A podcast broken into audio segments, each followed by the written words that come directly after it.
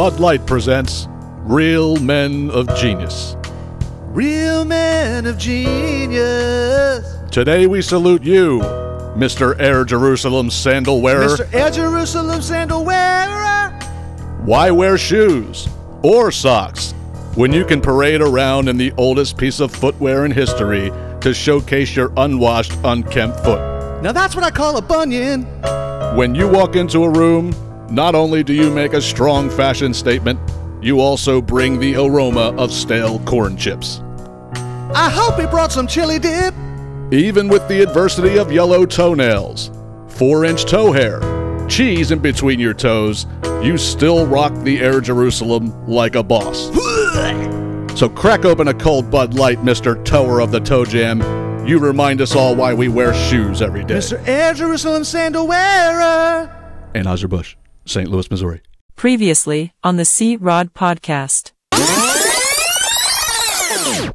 You're a chef and you're a dickhead. But then they get out of the, of the fucking parameters of their kitchen and they treat people the same fucking way. It's like, no, you are not revered like you are in that kitchen there, guy. You come out here and be like treating everybody like shit or just being miserable to everybody. Fuck that, man. Like, what the fuck? Yeah, like Gordon Ramsay, right? You see Gordon Ramsay on T V, you see him doing this shit. He's always fucking miserable. He, he's always ripping somebody or telling them they're disgusting or they're fat or fucking some shit, right? But then he gets out of that kitchen. He's still Gordon Ramsay to people. He's still a fucking asshole. It's like, just because you're a chef does not... What? what where do you get off? And now, this week's show.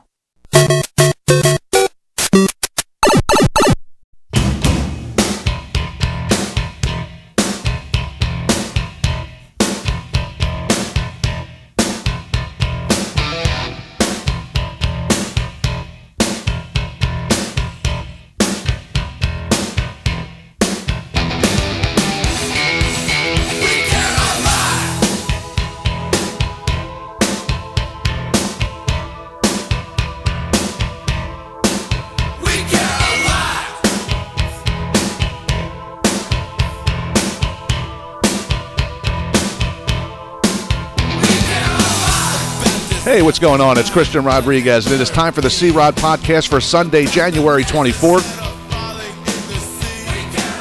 twenty twenty-four, one of the most underrated bands of the eighties. And this is a deep cut, too. A deep cut. Fucking Faith No More, man. They, they were such an underrated band, it's not even funny. All right, because they, they, they, they were one of those bands, okay, that they had an all-star at every position. Like, they were just... And now, sometimes you put great musicians together, and it, it, they don't produce a whole lot. Like, these guys were innovative, man. It, uh, first of all, okay, that Jim Martin, man, that guy is a bear on guitar. He's a bear. And I'm not even talking about, like... You see, people know Faith No More for Epic, which was off of the... Uh, it was on the Real Thing album. And there was some great guitar playing on that. But if you go back, like this album was, it's called Introduce Yourself. If you go back and listen to this album, that guy's a beast. And this was before Mike Patton, when Mike Patton was a singer. And I, you know, of course, I, I think he was, he was their best singer, bar none. And he fit that band so well. And this was like before rock rap even came out. Like Epic was like ten years ahead of its time. The song Epic, I'm saying. ten years ahead of its time, easy. E- even that song, if you if you listen to, like, oh man, the, the way that guy plays is unbelievable. And Mike Mike Patton fit that band perfectly. Here's a fun fact: do you want to know who the very first singer of Faith No More was? Did you know that Faith No More's first singer was none other than Courtney Love?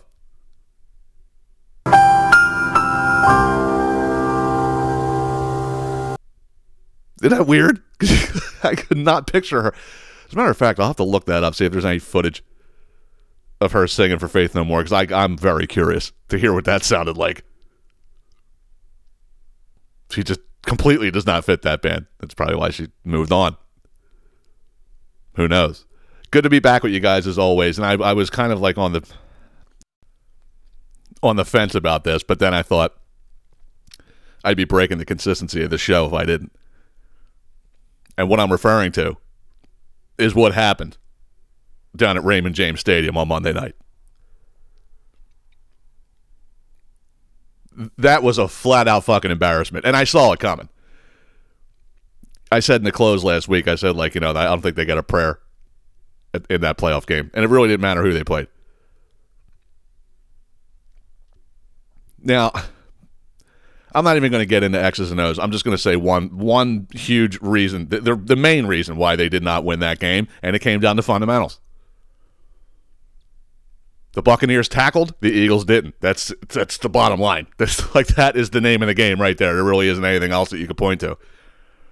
That and the fact the only guy that showed up to play on offense was Devontae Smith. Outside of that, I saw a team that just flat out quit. And and and there's a reason why teams quit. All right, and it's always one hundred percent on the coach. Now, I, I said in the close last week, I said, like, you know, I, I hope they lose because, that, you know, this way Sirianni will get fired. Because I seem to be the only goddamn one in this town that knew that this guy was a fraud since day one. He's an absolute fraud, and he's a dickhead. Okay? That's what it is. All right? And last year, and I, I said this, go back. Go back in, the, in the, the week after the Eagles lost the Super Bowl and go listen to that clip. And I said, Nick Sirianni is nothing more than a product of the deepest roster in football with one of the with two of the best coordinators in football. And I said, these coordinators are going to leave because that's just the nature of it. If you make the Super Bowl, you're going to lose your coordinators because other teams are going to take them as head coaches. It's been happening since the beginning of time. But I said, I'm like, all right, let's see how he is without without the the, the, the gurus. Let's see how he comes out. Now, now here, here's the thing. This is where people were like, you're wrong, man. No, I'm not. All right, yeah, they came out of the gate ten and one. That was everybody's argument. They just made the Super Bowl, and then they're ten and one, and you're saying Sirianni's not a good coach. He's not a good coach. That ten and one was smoke and mirrors. If you go back to every single game, minus the Tampa Bay game in the regular season, and, and they were in a dogfight every single week against inferior teams, too. And and these are teams that the Eagles normally would beat by thirty. And and they're it's coming down to the last freaking play, it seemed, every single game. They were slop fests, every, every single one of them. And the only reason why they won those games was on attrition. And then it got to a point where the Eagles were beat up. And they've had enough. They're like, if we play the way we played last year with Shane Steichen and Jonathan Gannon, we're going to the Super Bowl. But like this is like we're we're freaking we're going the long way to get these wins. This is fucking ridiculous. And then the players started having players only meetings. And when the players start having players only meetings, it's time to zip the coach immediately because you're never going to get that back. He lost that locker room. And what I saw was a team that absolutely quit on him seven weeks ago. He's like, I haven't had enough of this. We're done. We're not playing like this.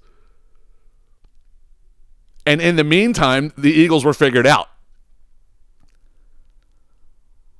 Look at the last seven weeks and how defenses played the Eagles. They figured them out. They, like, you're figured out, and you don't have any answers. You don't have any adjustments. That's why you're not the coach everybody says you are. And they flat out fucking quit on you. And it was evident. In fact, even Joe Buck and Troy Aikman were like, this team just looks uninspired. They look like they don't even want to be there. And it was completely evident. They had no, they had no, they had, they, they didn't want anything to do with that game. And not because they thought they couldn't win. It's because they're trying to make a statement. We don't want this guy as our coach anymore. Why? Because he's a fraud.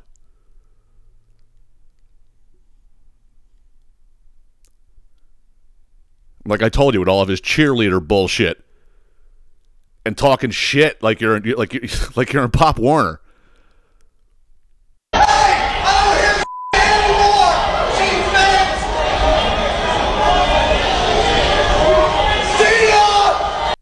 You know who didn't like that? The quarterback. There's been there's multiple occasions where there's footage of him of Nick talking shit to the other sideline, and Jalen Hurts is like, "Go, go, stop that shit! You're acting like a child." One time it was visible because there was a penalty that was being discussed, or whether whether they were going to pick the flag up or not. It was against the Eagles, and and and both teams already moved up fifteen yards. And then the refs met met about it and said, like, oh, not not so fast, and they picked the flag up. And then Sirianni goes goes over to, like, the players on the field. No, no, come back, assholes. Yeah, come on back. And Jalen Hurts put his hand on Sirianni's arm and, like, pulled it down to the ground. Like, guy, act like you've been here before. This is a guy that's twenty years younger than Nick Sirianni telling him, like, you're acting like a child.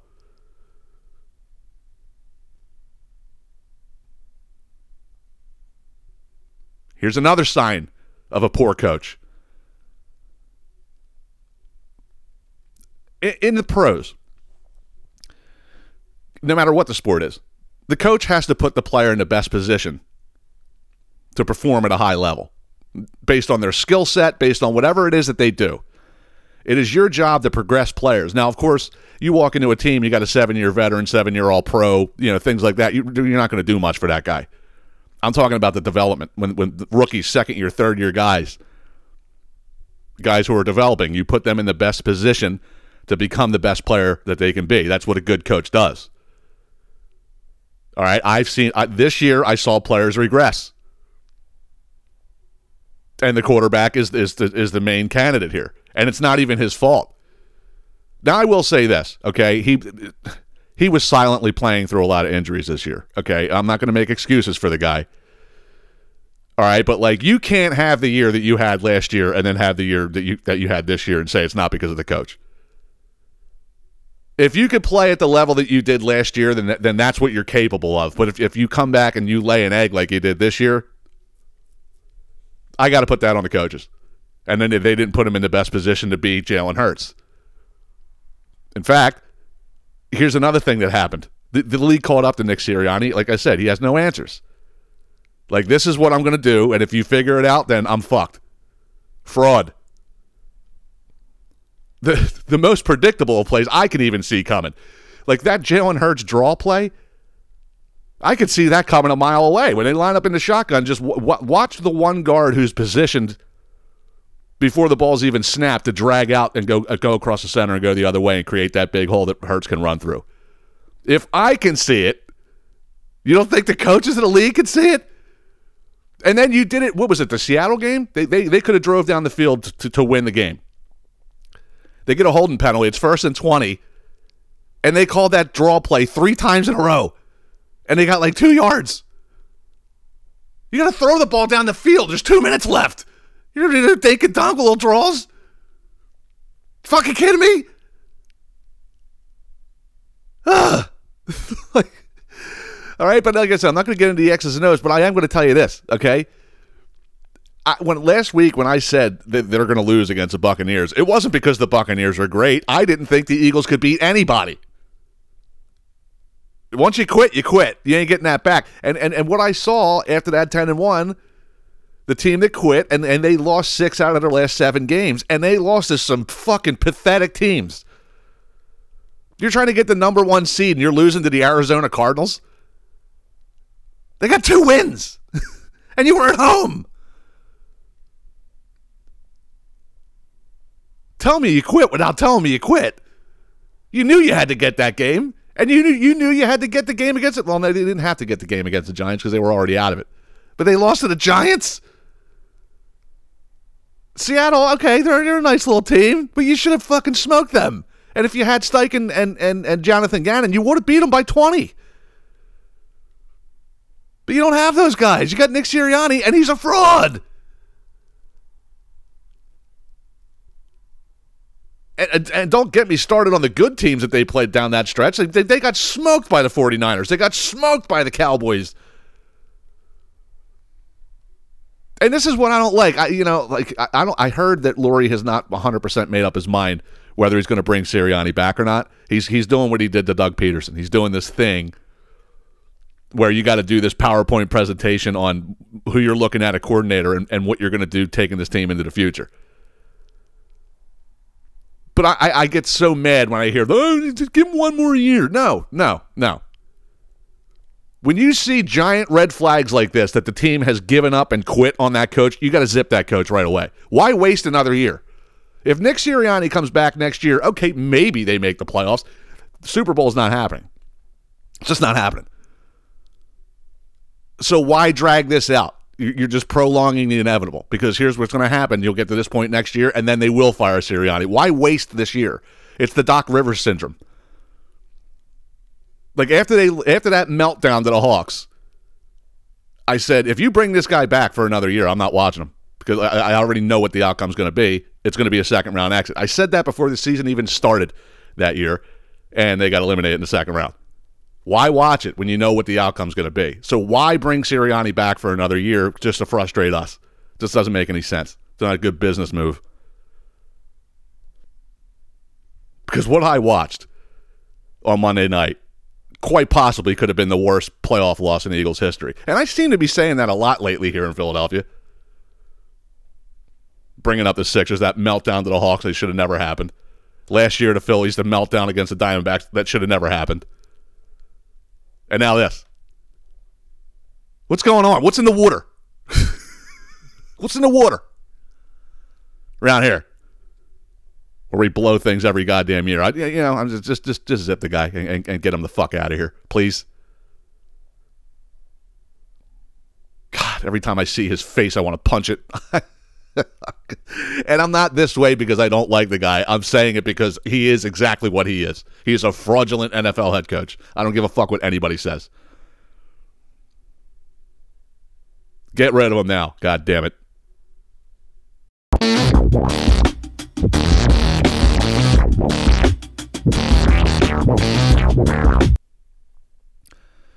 All right, what do I got for you guys today? Well, okay, first and foremost, look out the window. For the first time in, I don't know, what, three years, we finally got significant snow. And I don't, I, when did this happen? When did the Delaware Valley become like Georgia? Where it's an all-out panic. It's an all-out panic when there's fucking snow. Oh my God, shut down the whole town, shut down schools, ring the sirens, it's snowing. I, I, it's unbelievable. Like, you go down Facebook, like the snow. I said this before, but the snow didn't even fall yet, and we're closing shit like we're in North Carolina.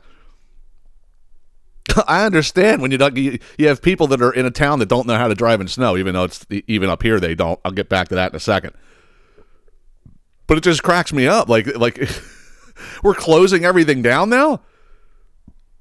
Now, listen, you could have combined these last two snowstorms that we got this week, and we, and we wouldn't we wouldn't have even gotten a two-hour delay. Now, the night before, yeah. What the fuck? The snow was done. Like, it, I forget what day, which one it was, but it snowed, like, during the day, and it tapered off, like, by the time the end of the day came. I went to the state store. It was closed. What? What? God, everybody panics now. Like, what the fuck? It's snow. Did you forget what snow was? I saw a meme where they're just like, you know, like, forget driving in the snow until you learn how to drive in the sun. Because people people can't fucking drive, man. And here's the thing I can't fucking stand. All right? Like, I've learned, okay, and I've learned from experience. All right? I, I drive like a fucking old man in the snow because you have no control.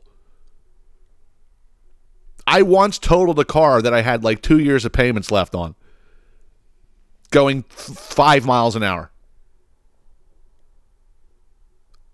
Going uphill, by the way.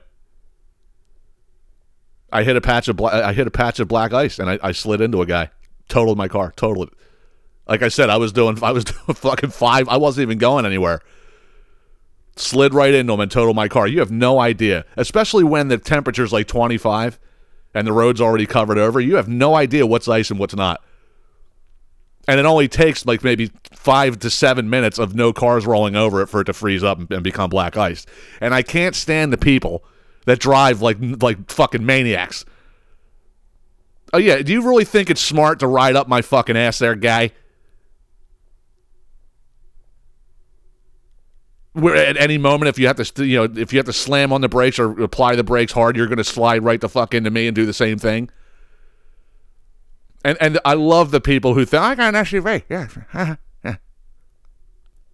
I could do fifty and a thirty. I got an S U V. Okay, Four-wheel drive doesn't help you stop, you fucking ingrate.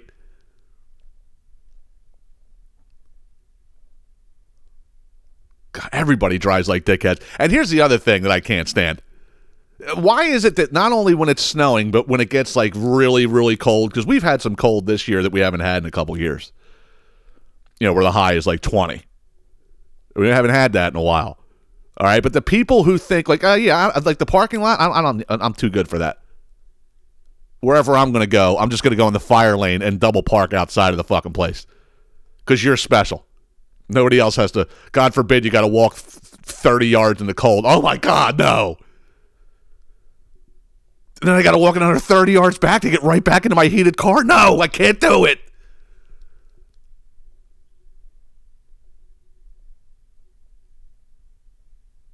I'll just pull up and sit here. I mean, like, really, like, by doing that, you are openly telling the people in the parking lot, I am more important than you. I could just go and double park here anytime I want. I, I, I am not a double park guy. It, it, I'm not a, a, an advocate for it at all, anywhere. If there's no parking, you go find parking and you go fucking walk to your destination. Now, if it, it's, a different, it's a different story. If it's like, okay, uh, I'm going to pull up here. You go run in and grab what you need to get and come back out. And you're going to be out in three seconds. But that whole like, oh, no. And I got this one right down the street from me. It's like the block down. And more on that in a fucking second. Jesus goddamn Christ. I call it double park drive. Because it's every single time it's a it's a stone cold guarantee. Now, this is from one li- one block, from one light to another. And I call it double park drive because every single time I'm on the goddamn road, somebody or multiple people are double parked.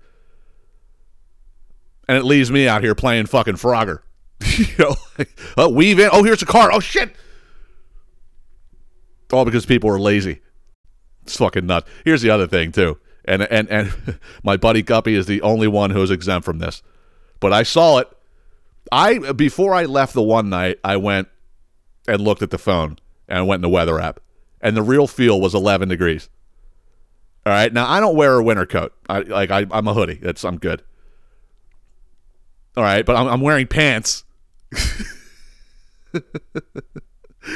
Devin said to me the other day, because our, our office day was a Wednesday, and Wednesday it was mighty cold. Like mighty cold. It was like ten degrees. Feel, real feel, that is. And we were going out to lunch, and Devin's like, where's your coat, man? I don't need a fucking coat. And he's like, that's the white in you coming out. Okay. I do know that, though. The brothers, man, they act like it's Antarctica if it's like twenty degrees. I mean, Christ, nowadays... And that's the other thing. The kids are doing this more so, but like, what is with the fucking, it's one hundred degrees and you're wearing a hoodie with the hood up? What are you, cutting weight for a fight there, guy? What, what are you doing? But I saw him, the guy that's wearing a t-shirt and shorts. In eleven degree weather? What are you trying to prove? That you're tough? sixteen You're not that guy, pal. Trust me. You're not that guy. Okay. I mean, I'm going to say when the when the weather was that bad and I was walking around without a coat, I'm like, eh, it's pretty fucking cold out here. you, know, you know what I'm saying? Like, it wasn't like I was walking around like, look at me. Fuck the cold. You know what I'm saying? That's a flat-out hypothermia that you're going for there. It's what are you trying to prove? You're not going to tell me you're comfortable. The guy looked like I'm uncomfortable as shit. I'm like, it's this is a very simple fix. Put some fucking pants on. What the, what the fuck? Ah, it's so cold. I don't, I don't know why I'm so cold. You're so cold because it's ten degrees out and you're half naked. That's why. Right? Like, uh, it's like these guys with the, with, with the ice plunge. I'm going to go out and I'm going to sit in here for two and a half minutes and freeze my balls off. Just so I could be awake and alert. Drink coffee. It's, I, why are people going the absolute long way? To do, I don't get it. Oh, uh, yeah, there's health benefits. Okay, yeah, right, right, right. That's going to lower your heart rate and your blood pressure. I mean, that's, that's, that's, you're going to be the happiest person all day. Well, okay, I don't, I don't think. Listen, go take your hand. Okay, Take your hand and go stick it in a bowl of ice and water and tell me how long you can actually keep it in there. I mean, Christ, when you got to put ice on your on like a, a, a, a something that's swollen up, like an ankle or a knee or something like that, it gets uncomfortable after a couple minutes. Submerge your whole body in it and, and, and get back to me. Let me know how that feels. I do want to try it once, though, just to see what, you know, what all the, the hubbub is about. Like, am I really going to enhance myself as a person by taking a goddamn polar plunge like a goddamn seal every day? You know, this was invented by a woman, I think, in Iceland. And she had this little pit. It, it, it, she was going into, like, the lake and doing it. She had a little cutout, like, in the lake. And every single morning she would go out and, and, and do that. I always go back to what Jack said in Titanic. And I'm telling you, water that cold, like right down there, it hits you like a thousand knives stabbing you all over your body. And that's pretty much what I think. Yeah, I think he described it perfectly. You know what I'm saying? I don't know. But yeah, man, like, act like you've been there before. We're closing shit down now before it even before one flake drops. That's that's south that's southern shit. That's I expect that below the Mason-Dixon line. I don't expect it in the northeast corridor of this country. I, I, we've turned into pussies. Let me get snow.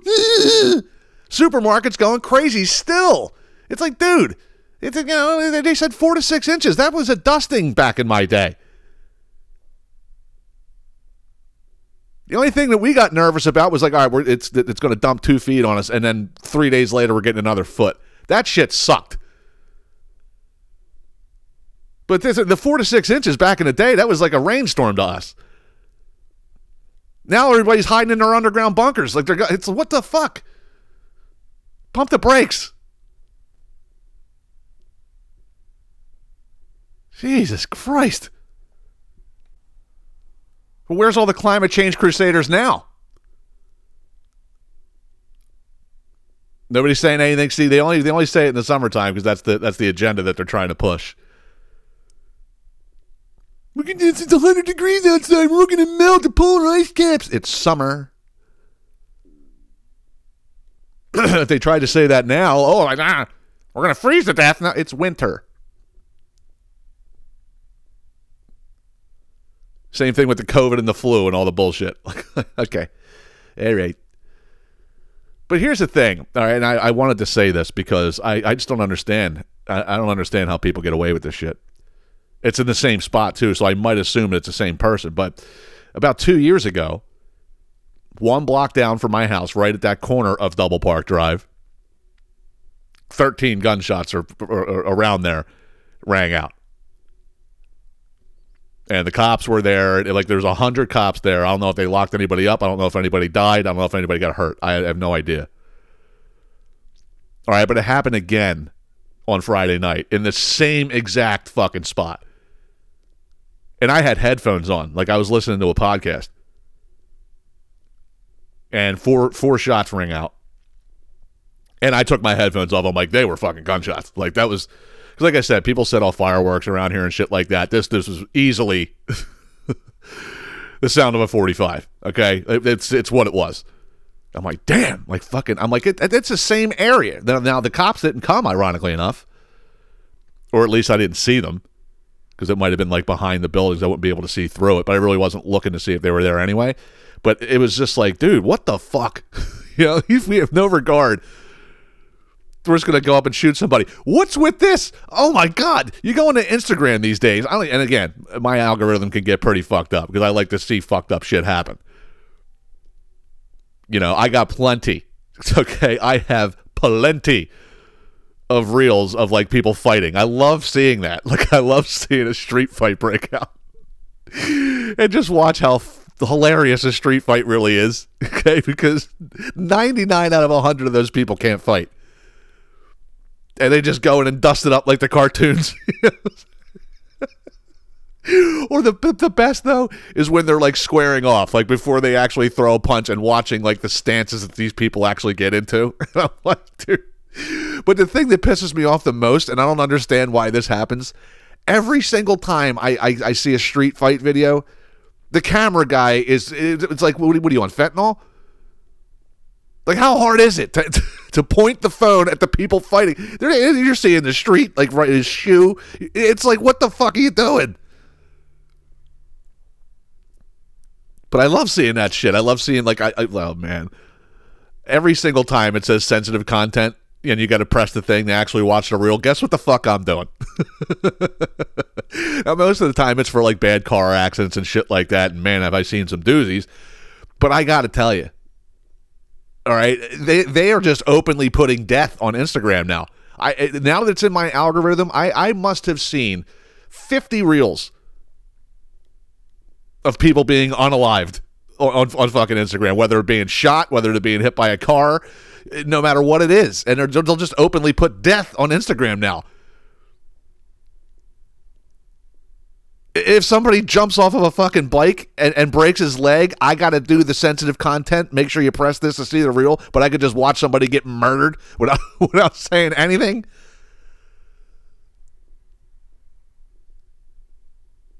Jesus. I see it all the time. And again, the more and more I watch it, the more they're going to put it in my algorithm. I, and I got things. I, I've seen cops. Dude, I saw this one the other day, okay? It was a guy in a passenger seat, all right, a heavy set fella, and the cop is in the, in the passenger side asking him for, like, I D or some shit. And the cop is like, "I got to see your hands," like you know, like you know, he's like, "Well, I'm going into my pocket." He's like, "Yeah, but I, you know, put the other hand up on the dash." You know, and the guy was really fucking around. Like, he never got the I D. He just kept on trying to, like, get into another pocket, and and the cop knew what was going on. And he, and he finally, like, and finally the guy pulls out a fucking gun. The cop stepped back and put three in his fucking face. And I went into the comments, and I'm hearing a police brutality. Police brutality? What, what has to happen? Like, what has to happen for it to not be police brutality? Like, the guy, the cop has to get shot in the face and die? It's dog eat dog. If a cop sees a gun, his life is is is threatened. I think he was being, I, th I think he was being nice, putting three in the guy's face. I would have fed that guy a lead salad. Pull a gun on me, I'm I'm shooting the guy in the driver's seat on principle alone. You don't want to you don't want to give me a badge and a gun. You do not want to do that. The death the death toll would increase significantly.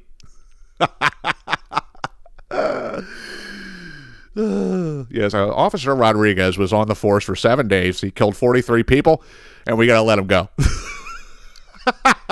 But seriously, man, I'm seeing people die left and right on Instagram. It's fucking crazy. Yikes. I'm up against a break. Oh, God. What did I have? You know, this week I had an asshole in mind. And I, I had another asshole in mind too. But I lost the asshole. I lost the first asshole, and I can't get it back. I didn't write it down, goddammit. I'm going to have to figure that one out. That's fucked up. Get off my lawn. And everything else. Now, there is going to be a switch up in the next, in the coming weeks regarding that. And you'll see as it comes. I, I'm not going to, you know, tell you the strategy of what's going to happen, but that is going to change. So make sure you keep it locked right here on the C-Rod Podcast. Don't go away.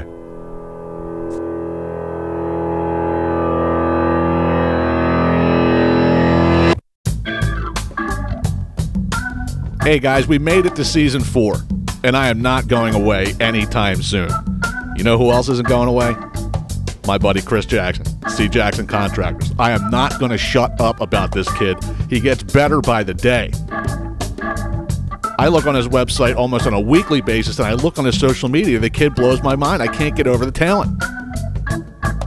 If you're looking for a high-end luxury project, this is the kid you have to call. The Cadillac of contractors, like I call them all the time.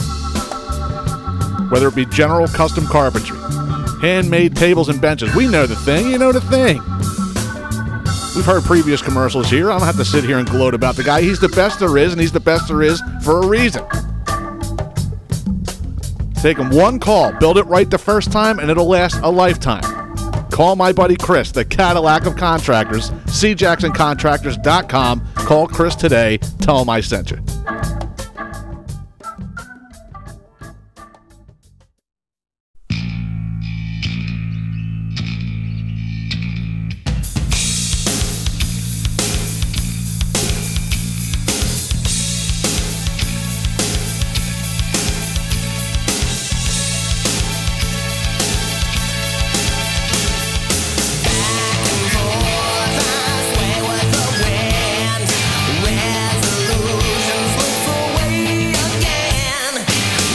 All right, back with more of the C-Rod Podcast. You had to know I was coming in with a double shot. Well, Faith No More. Falling to pieces. Great song. This this is Mike Patton. This is when Mike Patton was a singer. This guy was great, man. Check him out.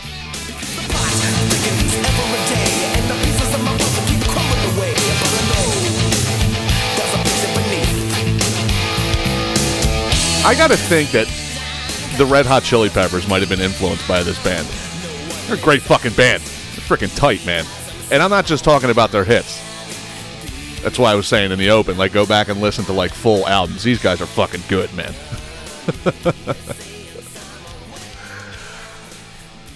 Anyway, a couple quick food items I got here for you guys because I was thinking about this the other day. And I think I, I, maybe, I maybe saw it on Facebook, but this is a question that's asked of people multiple times in their lifetime, okay, and and it's really asked to somebody when you're on death row, when you get like your last meal.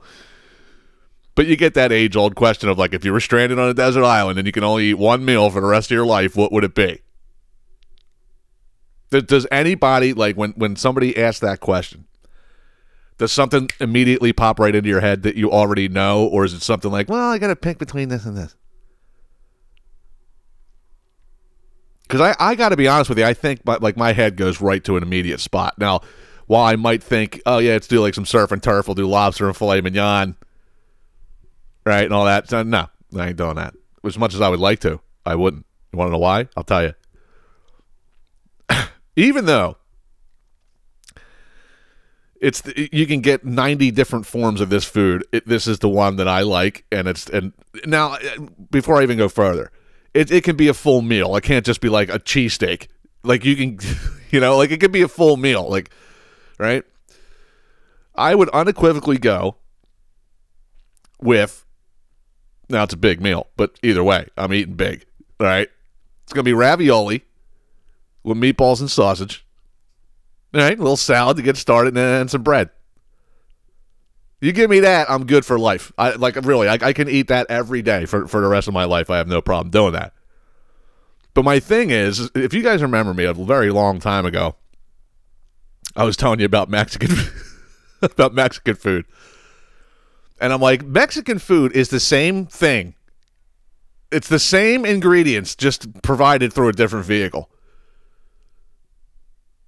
Right? You're either going to get like you know a, a protein. Lettuce, tomatoes, sour cream, right? Like just the, the usual stuff specs in Mexican food. Italians, you're not far behind them. I mean, if you really think about it, my last meal could be served nine different ways, and it's all the same thing. You know, it's it's like it's like Al Pacino says in Donnie Brasco, "Manigot, manigot." Hundred years, they're going to be eating manigot. They never made cocoa band, Donnie. like, now, like manigot's the same thing as fucking ravioli. It's just, it's just a form of pasta with with manigot in it. It's the same thing. What else you got? We got uh, stuffed shells. I mean, the only reason why I really select ravioli is because it's it's sealed. like you're not going to get, you're not going to get the manigot all over the place, right? Manigot's got fucking, it's got two holes in it on both ends. You go press that down with the fork, and it's fucking ejaculating on both ends. I'm not interested in that. It's a tough shell. It's even worse. That's like the vagina. Give me this sealed off ravioli. I'll cut it with my fork into two nice little pieces and know that it goes anywhere but in my mouth. After I just said ejaculate into my mouth. But you get what I'm saying. And I'm probably missing some things. There's probably five more ways that you could do that same dish. Where's the creativity? Hey, next thing. And I don't understand this. I, I, I'm just kind of scratching my head on it. Because if you go through the evolution of a bar, all right, you go back to like Depression time, like post-Depression. No, not post-Depression. Post-Prohibition times when they were going to bars and shit like that. What did they have? They had beer and they had liquor. That was it. You just went in there. You drank away your problems. Maybe you got in a fight. You went home. But as you evolve throughout time, then then pubs and taverns became more of the thing. All right, and you can get beer and like bar food, hamburgers, fries, wings, things of that nature. Right now, you fast forward to the late nineties, and that was really when like the craft beer craze started. And then very shortly after that, it, it's it started becoming, uh, you know. It would be a pub with craft beer and craft food is what they started calling it. It was like kind of like upscale, like food, not not your regular hamburger, hot dog, cheesesteak, and wings type of place, all right? Which was okay because then they started upgrading to like cheesesteak, egg rolls, right, and shit like that, tacos, right, right? It was just like, all right, cool, all right, we'll do this. All right, but I got to be honest with you, all right? It's gotten to a point now where they they, they completely jumped the shark. And I, I I don't agree with it. All right? Like, I'm seeing holes in walls. All right? What's what's going on where all these bars are now hiring fucking chefs? like, like, they'll come out of the back to ask the day, oh, hey, how lives everything? And the guy's wearing a chef's jacket, the chef hat, the whole thing. Like, I'm used to a guy back there with an ankle bracelet on on a prison work release program. Like, where's the cook? He's the cook. You don't get a chef in a bar? What the fuck is this? Now, I don't know why I follow these pages because I never go to these places anymore. These are places that I went to, you know, playing and playing music in bars and shit like that. Like the Andalusia. I have not been in the Andalusia in probably ten years at least, if not more. And I know that place has completely changed. But at the end of the day, it's a hole in the wall. All right, you think about Bailey's, and this is the worst one. Bailey's in Levittown, which I, I said on this show before, is like, it's the Chickie and Pete's of Levittown. They they but they all hire full-blown chefs now, and it's like, I'm seeing this shit. Like, they got their specials for the week, and I'm like, where the fuck are we? Are we at Fogo de Chao, or are we at a, a, a watering hole? Where are we? Because they really did jump the shark. Like, could you imagine going out to a bar with your friends? Right? You're all sitting there. And they come up to take your order. Like, all right, what are you guys having? I'll have I'll have uh, ten wings hot, well done. And give me some fries. Then we'll take a pitcher of Miller Lite over here. All right. What are you going to have? I'll have the rodeo burger, uh, extra barbecue sauce, and uh, and no cheese, please. Uh, just, just leave it as a burger. It's fine. Okay. All right. No problem. All right, what are you going to have? Uh, I'm going to have the smoked chipotle salmon uh, with the homemade red chipotle chimichurri uh, with a side of quinoa and corn pilaf and haricot verts. What? What? You're in a bar. Fucking come on. Imagine John Taffer going into that place. This is too, this, this food's too good for this bar. We just got to close this bar. But what, what are you doing? Come on, man. You know, we're going to have beef Wellington with a reduced semen glaze. What? Tori, we were waiting. Hey, baby boy. Can you bring out some things? Mm-hmm. Lacquered pork with that ginger confit, tuna tartare, and the lobster claws. That'll get us started. Christy, what do you like to drink? An appletini. Great. Four of those. Give me bar food that's going to pair with my alcohol, please. Thank you very much. Cool off of that, man. It's a fucking five-star restaurant and there's roaches running around the goddamn place. Please. And this other thing I got, some of you may have seen this guy. I just don't, I don't get it. I don't get it. I do. When you see the guy, you can kind of understand. But there's this guy. All right, he's a very weird-looking guy. Okay, which which it makes total sense of why why he does what he does. You can you remember how I tell you, you can look at people and you know they got wires crossed. You know what I'm saying? So there's a guy that I don't know, maybe for the last fifteen years, and this is not an exaggeration because he has the proof. I don't know why anybody would save proof of this. But the guy eats a Big Mac every day of his life. It's like the only food he eats. Fucking Big Mac, breakfast, lunch, and dinner. I see they got the Big Mac. I got the Big Mick. One, how's the guy not dead? It's a fucking... More on that in a second. All right, but not only does he eat a Big Mac, he's like, oh, it's the best sandwich in the world. It's the only thing that I eat. I love a Big Mac. Right? But here's what he does, and this is where it kind of gets a little bit sinister. He saves every box. And he numbers it, and he puts a date on it. Oh, here's the, here's the Big Mac that I had October nineteenth, uh, nineteen seventy-five. Why, why, why are you... Why, why, why would you do that? I don't get it.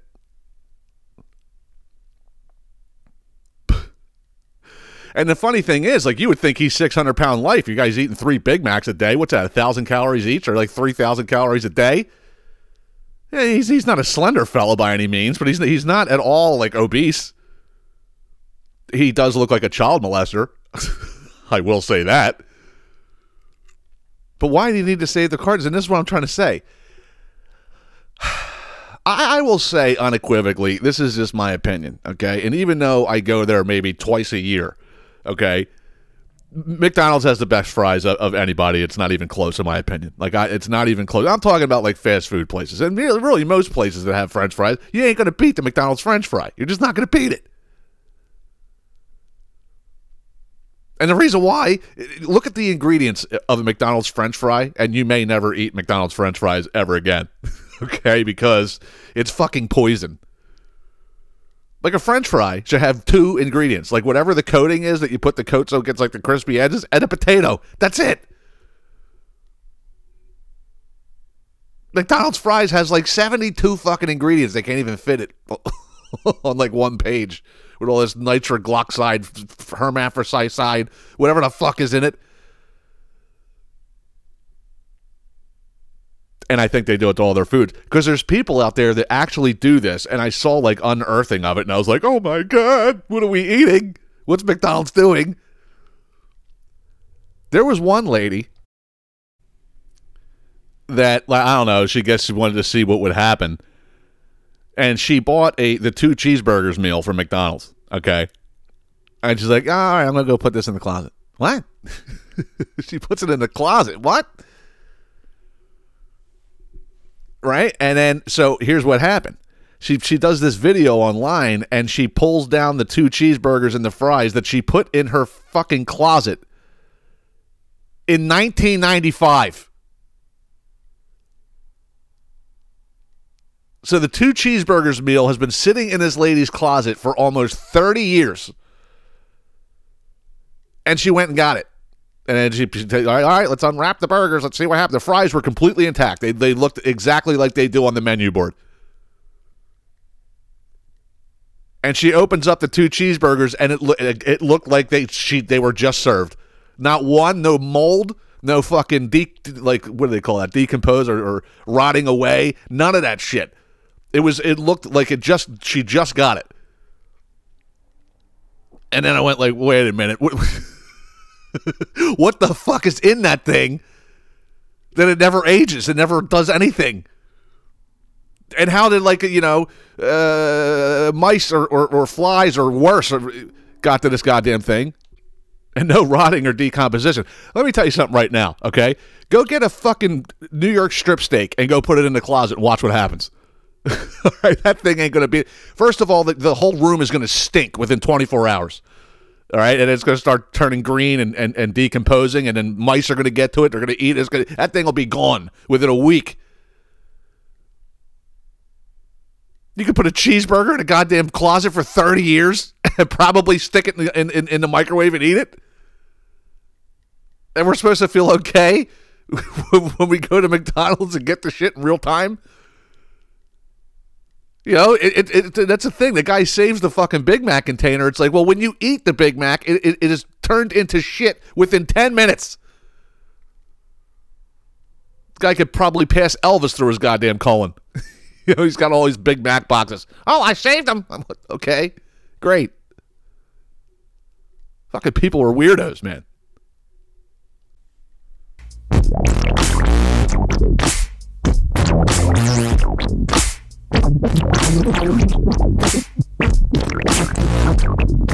Anyway, get rich quick schemes. You know, I I will share these with you at any opportunity that I get. All right, I'm not sure if any of you thought of creating an A I whore and putting her on OnlyFans to where you will make millions of dollars,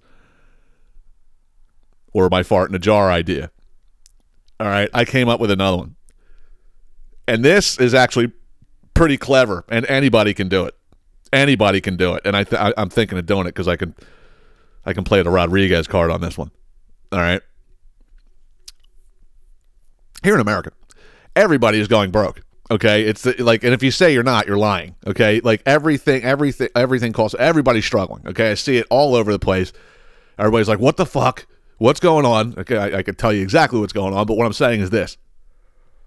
Are you watching your bank account just funnel down to nothing and there's no way out of it because, you know, we got a potato in the office? Here's what you do. All right, and this this this piggybacks off of something that I said last week. I think it was either that's fucked up or whatever it is. All right, this is what I'm going to do. I am denouncing my American citizenship, okay, and I'm going to go down to Mexico. And then I'm just going to cross the border illegally and go into the country to where I'll be greeted with a five thousand dollars Visa gift card, a cell phone, free healthcare, and free board. And I don't even have to work. Isn't that a genius plan? Let's all go. Let's let's let's go head down to the border right now. Denounce your American citizenship and just cross right. All you gotta do, you just gotta do a little, uh, like, like like jump over one leg in Mexico and then one leg right back in the United States. I'm a godaway. I, I don't know. Give me free shit. Seriously, man, you don't have to work. You get free healthcare. You get free food, free money, free phone, free everything. Fuck being an American. I'm like kidding. I love being an American. Of course, everybody knows I'm a patriot on this show. However, the system is broken, and I believe that we should all go across the border and come back, and we will be rich. We will no longer be losing our money. Okay, yeah, you got to leave your money behind, but but you're going to get it right back for free. Think about it like that, man. Right? Two things actually drove me into doing this, because I'm finished Entourage, all right?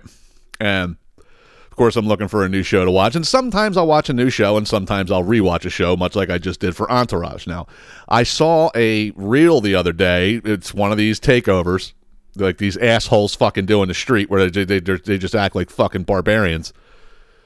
All right? And there was like four kids, like four teenage kids, I would say, and they're jumping this guy on the street, right? And they're showing the whole thing, and this guy is like fighting all of them, like like he's he, like he's hitting that guy, he's hitting that guy, he's hit, like he was fighting for his life, man. It it was fucking crazy. You know who it was? it was fucking it was Ian Ziering, fucking Steve Sanders from, from fucking nine oh two one oh, lighting these kids up. He didn't light them up, but he fought them off, man, and they and they ended up going away. Like it, it was it was pretty impressive, old Steve. And there's this thing that I follow on Facebook, right? That It, it they play clips from like nine oh two one oh. All right, now the one thing I will say is, like, if you look back, nine oh two one oh could be revered as like a chick flick type show, but it's really not. Like, I started watching that show, I think I was like eleven, and it was the coolest thing because like these these were like high school kids that like what you wanted to be at like at that time, and and the show was fucking great. It was great in my opinion until like they graduated, right? But like, I never really remembered like season one or season two of it. But like anyway, So I'm I'm watching this this thing on Facebook, and like every day they post a different clip, but they do it like in chronological order. So this week I'm scrolling down and I'm seeing like it was when it was when Brenda went to Paris for the summer. Right, and, and and she meets Dean Cain, and he's an American in France, and she fakes being French and does this whole fucking accent, and she starts smoking cigarettes. She's banging Dean Cain. Meanwhile, Dylan Dylan's at home fucking Kelly, and, and then she comes back, and they got they got to act like it never happened, and everything's awkward every time the three of them are together. And then finally, they just they they they, they, they have to talk with her almost like kids have when they're when they're getting divorced with their parents. Like their parents have that talk, like me and mommy have decided, right? It's like, and it's still, I'm sorry, Bran. I fucked Kelly, okay? Sorry, Bran. So I'm like, dude, I'm like, how can I watch this? Because this is just so freaking, like, like, just, oh, God. Right? So I look it up where you can watch it. And it was on Hulu. And I'm like, fuck that. I'm like, I'm not buying Hulu to rewatch nine oh two one oh. You can go fucking take a hike. And then, like, a couple days later, Amazon Prime picked it up, and I'm like, I got Amazon Prime. So I watched the pilot episode. I don't, I don't, I don't think I can continue. I, I really don't. It does not have the same mystique as it does today. Because, see, when you got into, like, like season three, I guess, I don't even know. It, it was, like, the year that they graduated high school. And all kind of shit happened. Like, like when Dylan's dad blew up in the fucking boat, but he really wasn't in the boat. He, like, faked his death. And then Dylan becomes a drunk. Like, Brandon gets a gambling problem. And he's got bookies after him and shit. Like, dude, it was fucking good shit. But but the lead up, I didn't realize how bad it was. I, I watched the pilot episode, which was, like, ninety minutes, ironically enough. And it, the acting was so bad in that show. You just don't realize it when you're eleven years old. It was so bad. And then the clothes and, and, and everything else, I'm like, oh, God. I'm like, I, right? So I looked at it, and I forgot that it's not like a season today. Like, a season today, you watch a Netflix show, there's like ten episodes in a season, maybe twelve. This one's got like twenty-six in each season. I'm like, there's no, I won't get this done until twenty twenty-six. I'm like, this ain't happening. Maybe I'll skip ahead and watch like the good shit again just to see what that was like. But come on, bro. Oh, my God. It's fucking hilarious.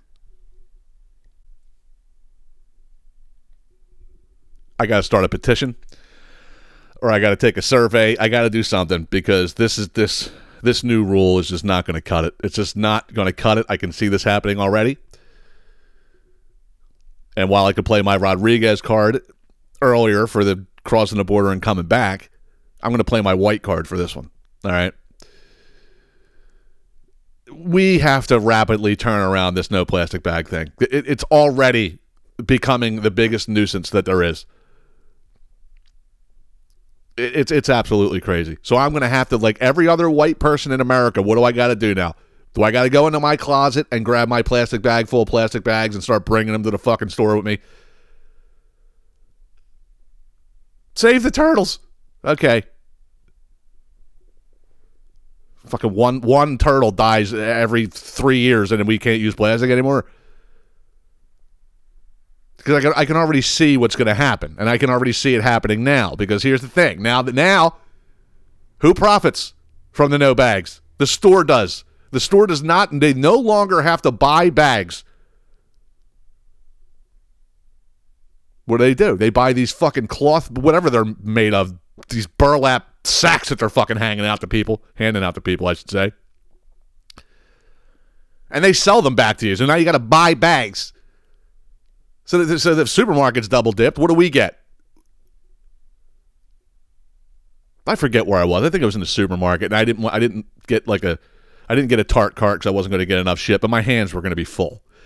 And I, I, I was going up to the the self-checkout, and I had so much shit in my hand, I go to pull my debit card out of my wallet and, you know, ring myself up and blah, blah, blah, but then I had to carry the shit out to the car. So I never put my debit card back in my wallet. I just put my wallet in my pocket with my debit card loose. I'll, I'll go put that back in later, right?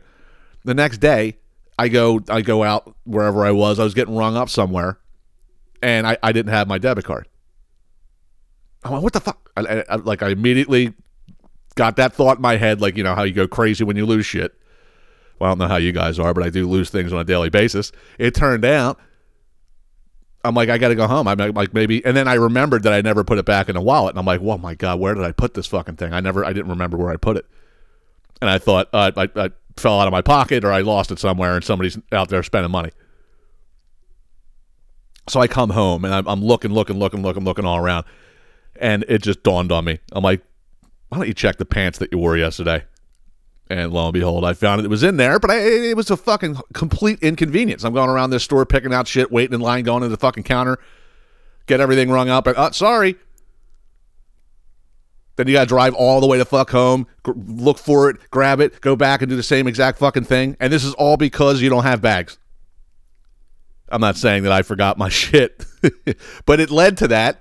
Because every time I pull my goddamn debit card out of my wallet, it goes back in when I'm finished with it. I couldn't hear because you can't have fucking bags. So they give you these little burlap sack things. I'm at Target the other day. No bags. And I had a lot of shit. And I, I finished ringing myself up. And on the screen, it says, how many bags? And you you can like hit plus or minus for like the quantity. I'm like, I, I, I'm not understanding this because there's no fucking bags here. What are you talking about? Right? So I go and hit three. As soon as I hit three, the guy comes. The guy, there's a guy. There's a fucking Timmy comes up. Here's your three bags. Wait, what? What do, what do you get? What do you get? Like a little shock collar? He wants three bags. Okay, here you go. And he hands me three of these burlap fucking things. Now the problem with these fucking bags are, th- this is well. This isn't the best word, but you, you'll get what I'm saying. These bags don't have any fucking viscosity to them. Like a plastic bag, you know, if, if you you lick the tip of your finger and you go like press it on the bag, it separates and you can pull the thing out and stick the bag in and, and they're on racks. It's easy to do. All right? Take a fucking burlap sack that's got no rack on it to hold the fucking handles and you got to take the bag and stick it in the thing and, and, the, and you can never get it in both sides. It's folding. It's, it's all rubbing against the fucking thing. It's a goddamn inconvenience. Also, we could save three turtles. And here's the other thing. It's, it's not as efficient as the white person move of getting a bunch of fucking plastic bags and crumpling them up and sticking them in another plastic bag for a rainy day. These things, like you could, as as clunky as they are, if you took one bag and tried to stuff bags in it like you would plastic bags, you get like three bags in there. This thing just started last week, and I think I got like sixteen of these fucking bags already. They're all over the house. That's fucking dead, man. Like we we need to get we need to take the power back, goddammit. You ever think you'd ever get to a time where you're going to bring your own fucking bags to the store? Like, really? And we just do it. Okay.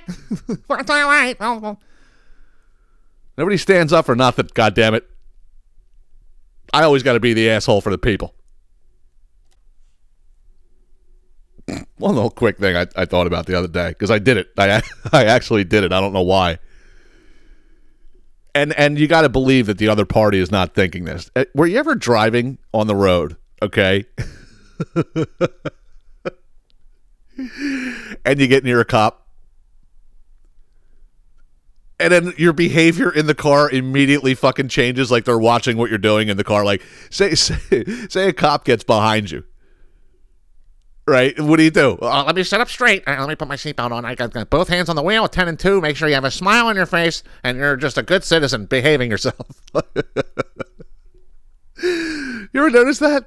Nah, listen, I was the kind of guy that, like, I never did the shit that I had to do. Like, when I was when I was in, like, my, my early twenties, I didn't give a shit. I never got my car inspected. I never got... I, I never re-registered my car. I just drove around playing Dodge a Cop all fucking day. I did it all the time. It was one of those things. You know, once it got so late at the past inspection, I would find somebody who can get me, like, fake stickers. And I'd put them on there. You know, but the worst was when you let everything go. Like, the only thing I really ever carried was insurance. The rest of it was like, yeah, all right, fuck it. right? And it was just like, you know, it, but when the, when the inspection was bad and then your registration was bad, it was like you can't, you have to play dodge a cop from both directions, because if you, if you're heading, if you're like going into a cop that's passing you, they can see the sticker. I've been pulled over for that before, like a dead U-turn, whoop, right, right, right around. Uh, or, you know, the registration's bad and they're behind you. It's like, fuck, I got to dodge a cop both times, you know? But sitting there with your hands folded reading the Bible ain't going to do fucking dick for you if if anything is expired. I'm sorry. It's just not. It's just like driving around cops. Oh, let me be on my best behavior. Okay, maybe he won't pull me over. He'll just see that I'm a good, upstanding citizen. Oh, God, I'm such a dickhead. Or an asshole. The only difference is when you call me an asshole, I merely smile and say, my work here is done. But speaking of assholes, it's time for What an Asshole. What an asshole! Th- this week's asshole, it's fucking hilarious. I brought him up on this show before. And even though I like the band, I always thought the guy was a dickhead. But, like, it's just, this is delicious.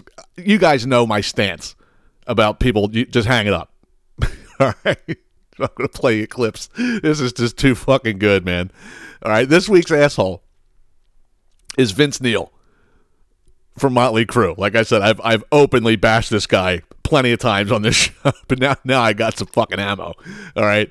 It, and then I've seen these reels around before, and they're funny as hell. Because here's the thing. Here's the, here's the summary of what Vince Neil is doing these days with, with Motley Crue, okay? First of all, the guy, his, his gut is humongous. Like, it's, it's, he's just a fat guy. Like, listen, man, you used to run around with a thirty-two inch waist and you used to put spandex on and run around with your big hair and all your bullshit. Like, did, did anybody give him a full-length mirror before he went on stage? Guy, you're fat. You remember that time on the M T V Video Music Awards and it was like Axl Rose had this long layoff and then they came back and played at the M T V Video Music Awards when that was actually a pretty good like event every year back then? And he came out fat and out of shape and thought that it was nineteen eighty-six and he can go running from side to side on the fucking stage and run like an eighth of a mile during a song and think you're not going to get winded? That was one of the most embarrassing performances I had ever seen. It really, it was painful to watch live, let alone just, just look it up if you don't remember. All right, but I'm going to play you a clip now. That, now, there's these videos going around. And here's what Vince Neil's doing. He's doing the same thing.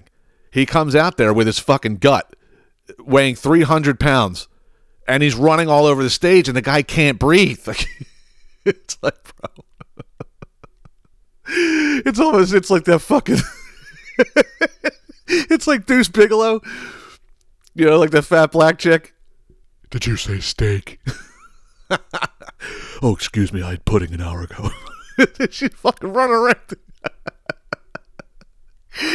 All right, now, I'm going to play it now. Here's the, this is the shameful part about it, okay, because the, the Doctor Feelgood album was the one album of Motley Crue's that was produced by Bob Rock.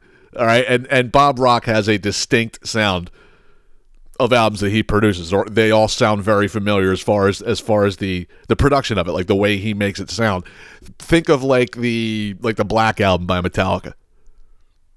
It that's produced exactly the same as Doctor Feelgood was. So it, it it doesn't do Vince any justice live.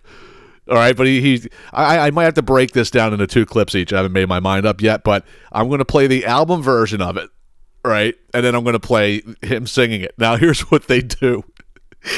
Because, and you're going to notice this, like, because he's so out of breath, he can't, he just can't, like, if he, he's saying half words because he's too f- fat and he's, like, too out of breath to actually say the whole thing. So he kind of sings in fragments. Right, and and it's and, and what they do, they put subtitles to it, and it's just this the funniest thing ever. And I'll tell you what those ones are uh, before or after I should say. I play these clips. Here is the first section of this song, and it's from the album. And then I'm going to play you Vince Neil's live version, thirty years later and sixty pounds later, sixty fuck, a hundred pounds later. Check us out.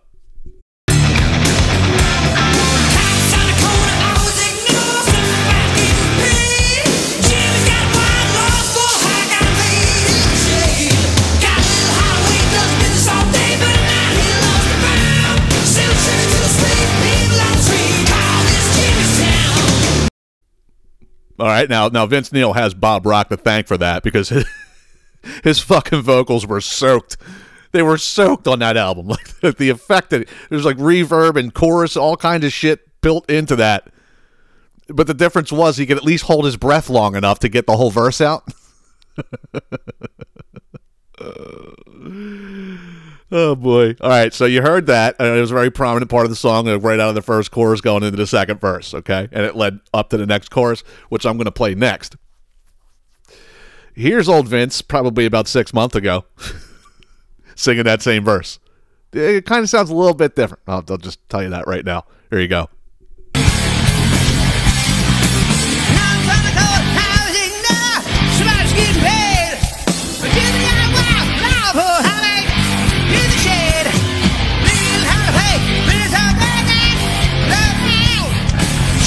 Sweet of people on street, hold up in the town. What was that? What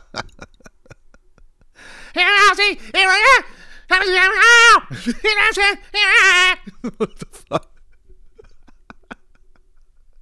Sounds like sounds like a fucking alley cat fighting a raccoon. And the thing is, it's like, again, does he does he think he's like twenty-three years old? No, Vince, you're like fifty-five, and you're three hundred pounds, and he's, and he's you're, what are you running all over the stage for when you know you can't breathe? What are you looking for? Little Debbie snack cakes? What are you doing, Vince? I mean, seriously, dude. That's horrific. And you charge money? And he really, I'll tell you, man, God bless him, because he actually does this with great confidence. Like, I, it's unbelievable. And here's the thing. I mean, now he was wearing it. Thank God, he was wearing a T-shirt that had the sleeves cut off. But he doesn't do that all the time. Sometimes he'll wear like a button-down shirt and he won't button it, and there's nothing underneath. Then you got Mount Vesuvius right, right beneath your man boobs, and you're just flaunting that all over the place. What the fuck?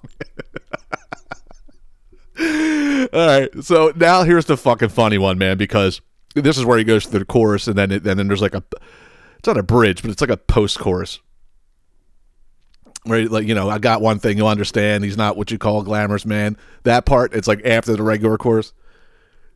I'm gonna play that part now, and I and I'm gonna share one. I'm gonna share one of the subtitles with you. Now, like I said, you can't see them, so it's like all you can do is hear Vince Neil. But like the way with, with how he's not. How he's kind of chopping up, like I said, he's sing, he's singing it in fragments because he doesn't have enough breath. There, this one fucking subtitle, I'm going to share it with you, and I'll replay that particular part, but it is a guess. Okay, so here's here's the, the, the Bob Rock Motley Crue version, album version, and then here's the follow up on the on the live fucking live version. This is great. Check this out. He's the one that called it, he's the one that makes you feel alive. He's the one that called it.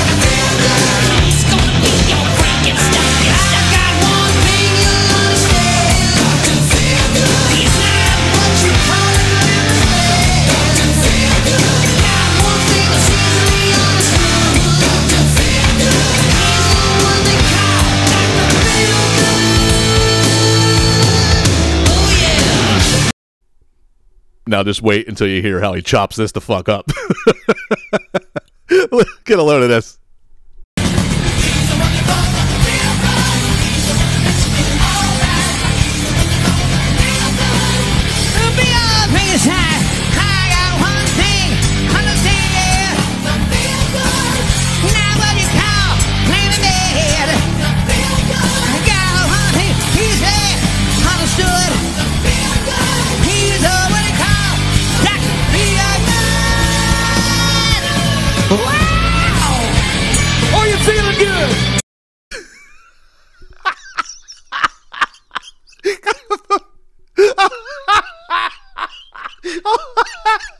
I'm fucking deceased. I'm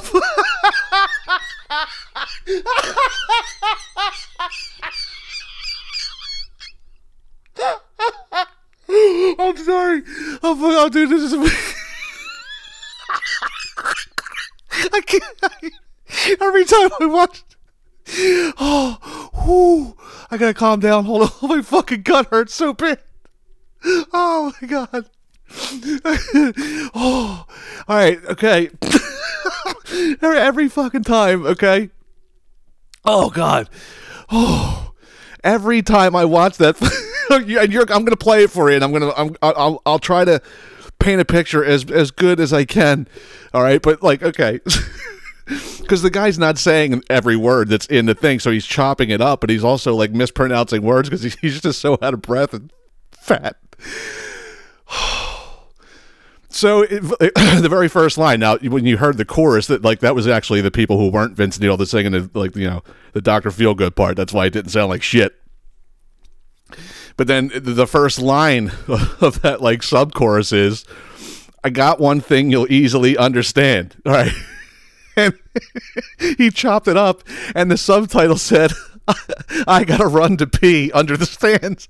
I gotta run to pee under the stands. All right, okay, all right. Now, this this is where I picture a fat kid running in. He's running in from outside, right? And he's try- he's trying to tell his mom he wants like a cupcake or some shit, but he can't get the full sentence out, so he just speaks in fragments. This is exactly what the fuck happens, okay? So here's here's the, the part that I'm telling you about. This is the funniest. This is the thing that just made me fucking get, give myself a hernia. All right, it's it's the end of the chorus, but just just listen to this, man, because it's great.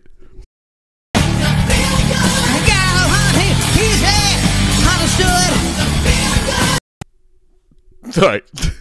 Are you sitting down? Because so the next line is got one thing that's easily understood. Okay. But the fat kid out of breath was running in to ask if they had my mom, you got any of that cheesecake by Martha Stewart? All right, got one thing that's easily understood. He goes, he goes, got hungry, cheesecake, Martha Stewart. All right, so so keep keep that in your mind, okay?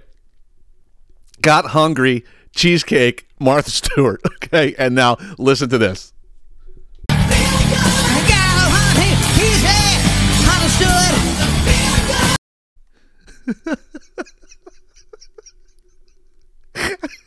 I mean, does it not sound like he's saying exactly that? Like he's like, Mom, Mom, got hungry, cheesecake, Martha Stewart.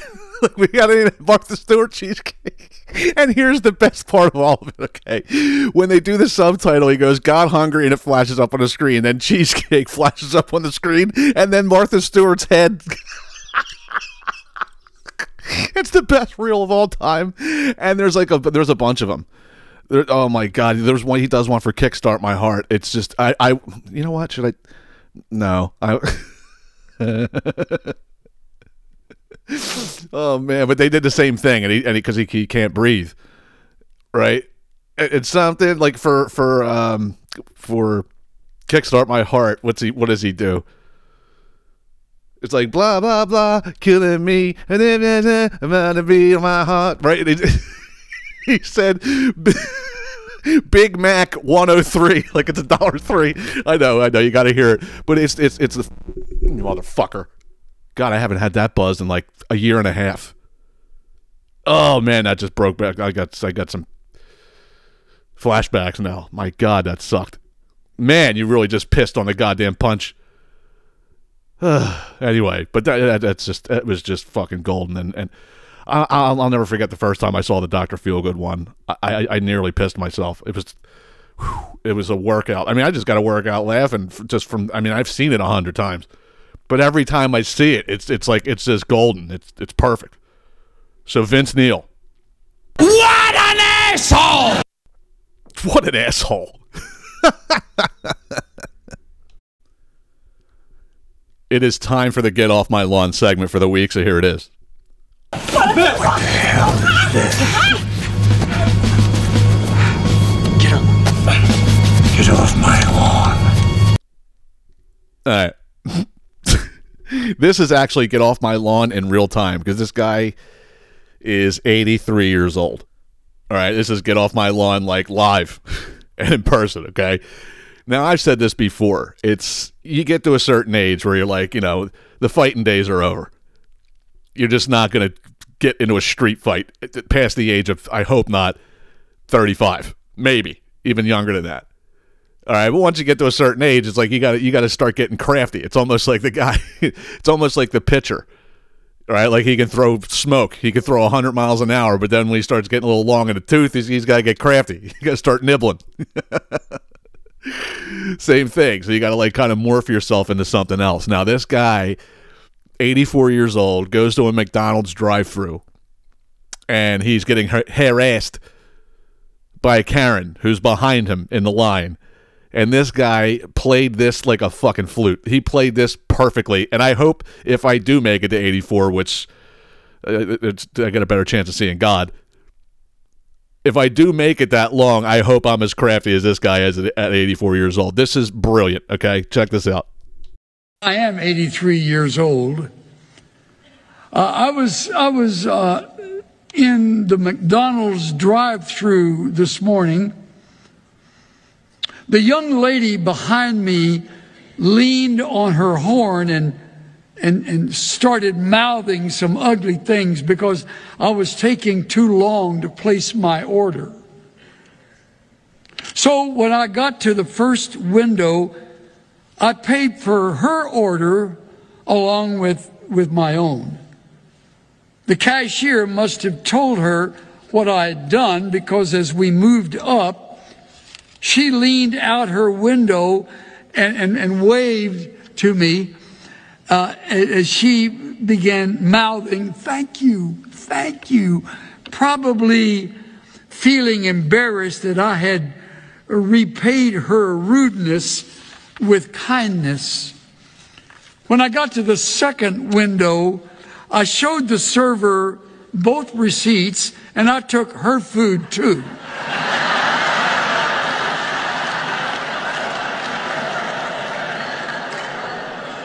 Now she has to go back to the end of the queue and start and start all over again. Don't blow your horn at old people. We've been around for a long time. Now, how brilliant was that? You know, like that's the, and that's the thing. Like that's what I aspire to be. Like it's like, yeah, I'm older and I'm slower when I get to be like that guy, close to that guy's age when I'm when I'm Joe Biden. You know, oh, a little fluffy old guy. I'll listen to him. Oh, he's he's so clever. And you know, look at him, blah, blah, blah, blah, blah. But I still got that fire in me. I still got that asshole in me that I could just portray softly. Like, he just told a story, and it was so endearing. And he just fucked this bitch completely. And the thing is, like, it's when you're in the drive-thru. You ever get into a drive-thru, and it's, the, like, say you go to a Chick-fil-A drive-thru, and it's, like, the longest line ever, and you're like, Jesus fucking Christ. You just get so mad. Could you imagine if the line was like that and that guy did that to you? And like like you were so pissed off because like the, obviously the woman was hangry. She's honking at this guy while he's taking the order, taking too long to place it. Imagine if they already waited like fifteen minutes just to place that order. And then like finally she's next in line. The guy's like, yeah, guy took your food. Sorry, you got to go do it all over again. I would commit murder. if, if that was me, I don't know. I, I don't think I'd be a nice guy about it. But that guy is fucking awesome. And it's like I said, man. Do not try to pull the wool over eyes of people that lived longer than you. It's like he said at the end, like, don't honk at old people. We've been around for a long time. Like, oh, man, I love that. I love that been around the block humor, man. I, I, it's whew, it's fucking great. It's also great to see when I say this all the time, when like a younger person thinks they're smart, they try to pull the wool over the eyes of an older person. Like, are you really trying that with me? You're trying that bullshit. Oh, that is good stuff, man. It really is. It's time for That's Fucked Up. On today's episode of How Fucked Up Is Fucked Up, that's fucked up. This one shouldn't last very long, but this is one of the most fucked up things since the installment of That's Fucked Up. This is fucked up, okay? And, and of course, this lady got what was coming to her. But there's a woman. I'm going to play the clip for you. And she is coming, I guess she's coming home from somewhere. I forgot, I don't, I don't even think they give any kind of location, but the cops are at her house and ambulances and all kinds of shit. And the officer proceeds to tell her, you know, your husband got shot. He's dead. All right. Now I'll, I will, I'm going to play what happened. She comes home. She talks to the officer. They break the news. And this is what happened. I'm Sergeant Ramsey. I'm, I'm the one that called you. Thank you for coming. I'm sorry to call you. Listen, we had a report of a disturbance at your house and there were shots fired. Is your husband Michael? Okay. I'm sorry to tell you, ma'am. He's been killed. He's, he's been killed, man. I'm sorry. No, he's not. Listen. No, no. Try to calm down. No, Listen, no, right now what no, we, do, we need to get you to the station. No, we need to get you to our police station. I, we, I can't let you in, man. We have to do our job. If you want us to find this killer, okay, we need you to calm down. I'm going to need you to go with these detectives, okay? Does he have enemies? Is there anyone that would want to hurt him? Okay, who would want to hurt him? Witnesses said they saw a black male running from me. I can't let you see him, ma'am. Ma'am, I cannot do this right now. Ma'am, I can't do it. Detective Yopi, I need... Tragic, right? Only problem with that is, now this lady's name was Dalia DiPolito. DiPolito. No, Diabito. No, Diabito. Dalia DiPolito. And...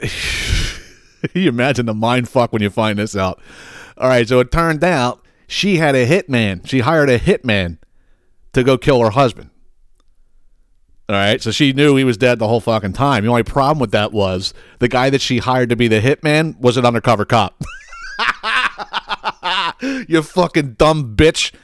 But, I mean, do you know what kind of a sociopath you got to be to hire a hitman to kill your spouse? And then when the cops come and tell you, like, the way that she cried, I mean, if, if you didn't know the second half of this story, and you, like, when I first watched it, I knew what happened because there was a caption on there and I just happened to be reading it while she was doing that. But if there was no caption there and I heard that, I'd be like, shit, man, like, that's a shame. Like, because she was really fucking crying and hyperventilating and all that shit. And the funny part about it was there was two cops there. One was the one that was talking to her. And and you could t- see both of them knew. They, you know, they knew, of course, what was going on.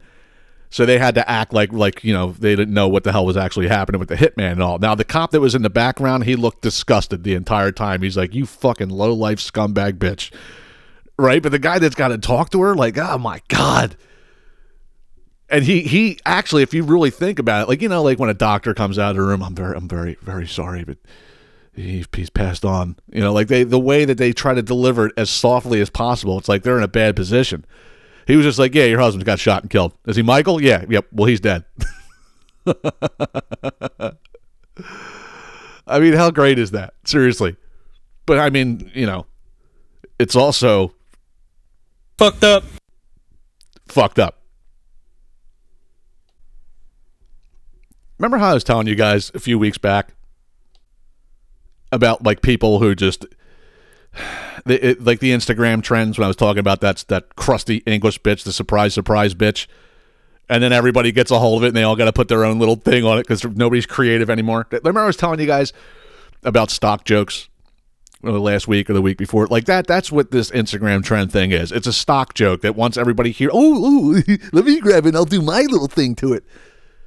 And, and nine times out of ten, when the first one comes out, it's actually pretty funny. But then when you see everybody and their mother do their own fucking version of it, it's like, will you go get a fucking life or pound sand up your ass? One of the two.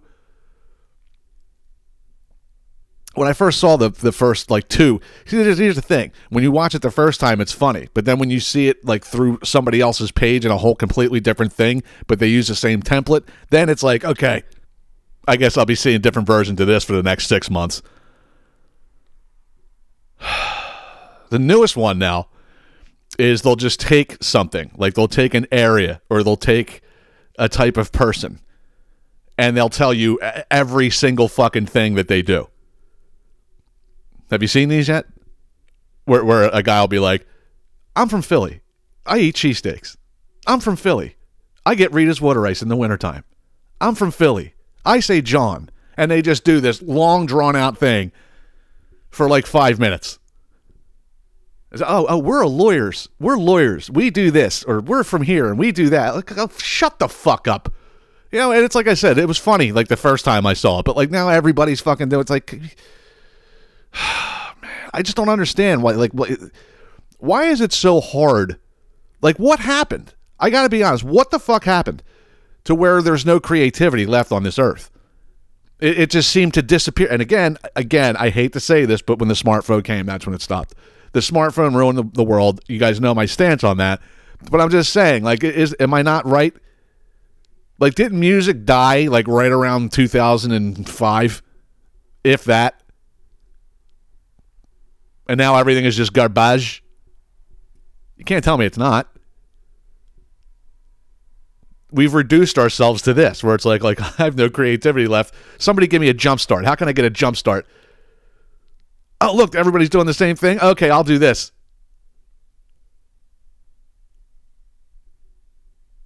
I can't stand it. I can't stand it. And it's like, I wish there was a way to weed that shit out, like, of your algorithm.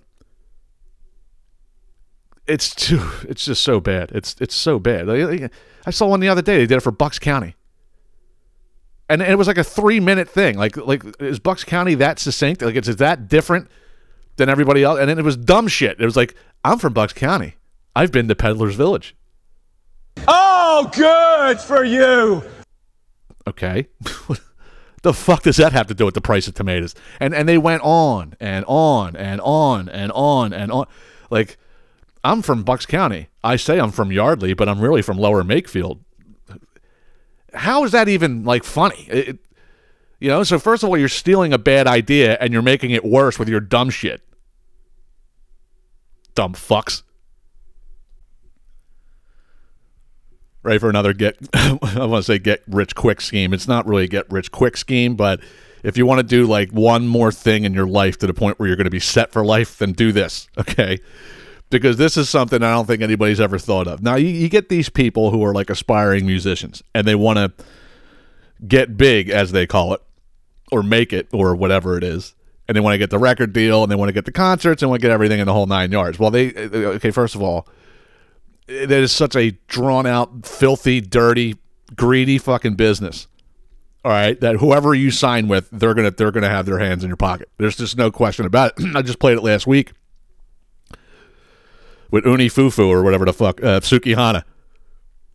She didn't know what the fuck she was doing, and she got taken to the cleaners. Good, I'm happy that happened. But if you know, if you're just a legitimate person, a legitimate musician, you're trying to make it. Yeah, you're gonna get nice money, but it's not. It's like Empire Records. You know, like you're not, it's, you're not going to get what you should be getting. Like, they believe me when I tell you the record company is in this to make money. They're like big pharma. Like, why would they not be in this if they weren't going to get hand over fist money? Right. But if you're an aspiring musician, or even if you're not, okay, this is easy enough. All you got to do is get one song, one, you got to get one song that sticks. You get that one song outside of being Vanilla Ice, okay? Because when Vanilla Ice had Ice Ice Baby, you know, what's it in That's My Boy? When he, when Adam Sandler's asking him, he's like, what do you mean you don't got money? And Vanilla Ice is like, Queen took eighty percent and Suge Knight took the other twenty percent and, and somebody else took ten percent. He's like, I got to pay money every time that, that song's played, right? But usually it's like residuals, okay? Now, I got to tell you, all you got to do is create one of them dumb fucking songs that creates one of them dumb line dances. You know what I'm saying? Like, you know, whoever the fuck wrote Electric Slide, you know how much money they have? It's played at every goddamn wedding. Not that they get residuals from it playing at a wedding, but you get what I'm saying. They're getting residuals out the fucking wazoo for one song that's never going to go away. All right, they're going to be doing the, the Electric Slide and the Funky Chicken and the Macarena and then whatever the, whatever the fuck they, the, the, what's that one? I don't even know what the hell it's called. They got that, and they all do the fucking line dance thing. Or slide to the left, slide to the right. Like, it's the dumbest song ever, but they're getting paid. It's a complete sellout move, but I got to tell you, it's a genius one. You get one of them things, and then they come up with a line dance for it. You you are going to be in, in, in a higher tax bracket. Let's let's just put it that way. And that's all I got for you guys this week. I had fun. This was a fun one this week. I had a blast, you know. And I had to talk about the Eagles, of course. It's just part of the structure of this show. When a highly rated Philadelphia team gets eliminated early, it just seems to happen all the time. So I figured I had to talk about that. But there, I'm still stuck on that fucking Vince Neil thing, man. I can't. And this is what I'm talking about. This is episode three of season four. That might be, that might be best of material already, because I, I it's just funny. And I wish I could tell you, like, maybe I could tell you the page or the Instagram reel that it's on. I don't know, but I hope that you guys see it one day. And and listen, if you want me to send it to you, I have it. I'll be I'll be glad to send it to you. And that goes for anything. If I ever talk about a reel, you can't find it or whatever the case may be, just hit your old buddy up. All right, I'll send one out right to you. Stat. You'll get that shit right away. You need to get a hold of me, Christian, at the C Rod Podcast dot com. You can get me on Facebook Messenger, or you can text or call me if you have my number. And as always, the C-Rod Podcast is written, mixed, mastered, and produced by yours truly. So I just can't wait, honestly. Like, this is that time where you get, like, it's like, all right, this, this, this snow. All right, okay, it snows, so cute. It's beautiful. All right, good. Now, let's get rid of it, the, the, the fucking snow. Like, I hate when it snows, right? It's like, oh, it's so pretty when it's falling. Yeah, great. Then you got to deal with the aftermath of, sh- after, aftermath, aftermath of shoveling the shit up, all right? And then you're slipping all over the place because it, it, like, it gets cold and the snow gets hard. And then it starts turning into brown slush as people running over it, just fucking gas and exhaust steam all over it. It just turns black and brown and ugly. You know what I mean? It's just like, I, I, just to get rid of it. So here's what we need. We need a fifty-degree day with rain. And just get, you know, just get rid of it. I, you know, uh, it was fun. Okay, we got two nice little stories. Okay, that's it. I'm done with the snow. All right, I'm just telling you that right now. But until next week, this is Christian Rodriguez saying, be awake, not woke. Beat your fucking kids. Beat your fucking kids. Take care.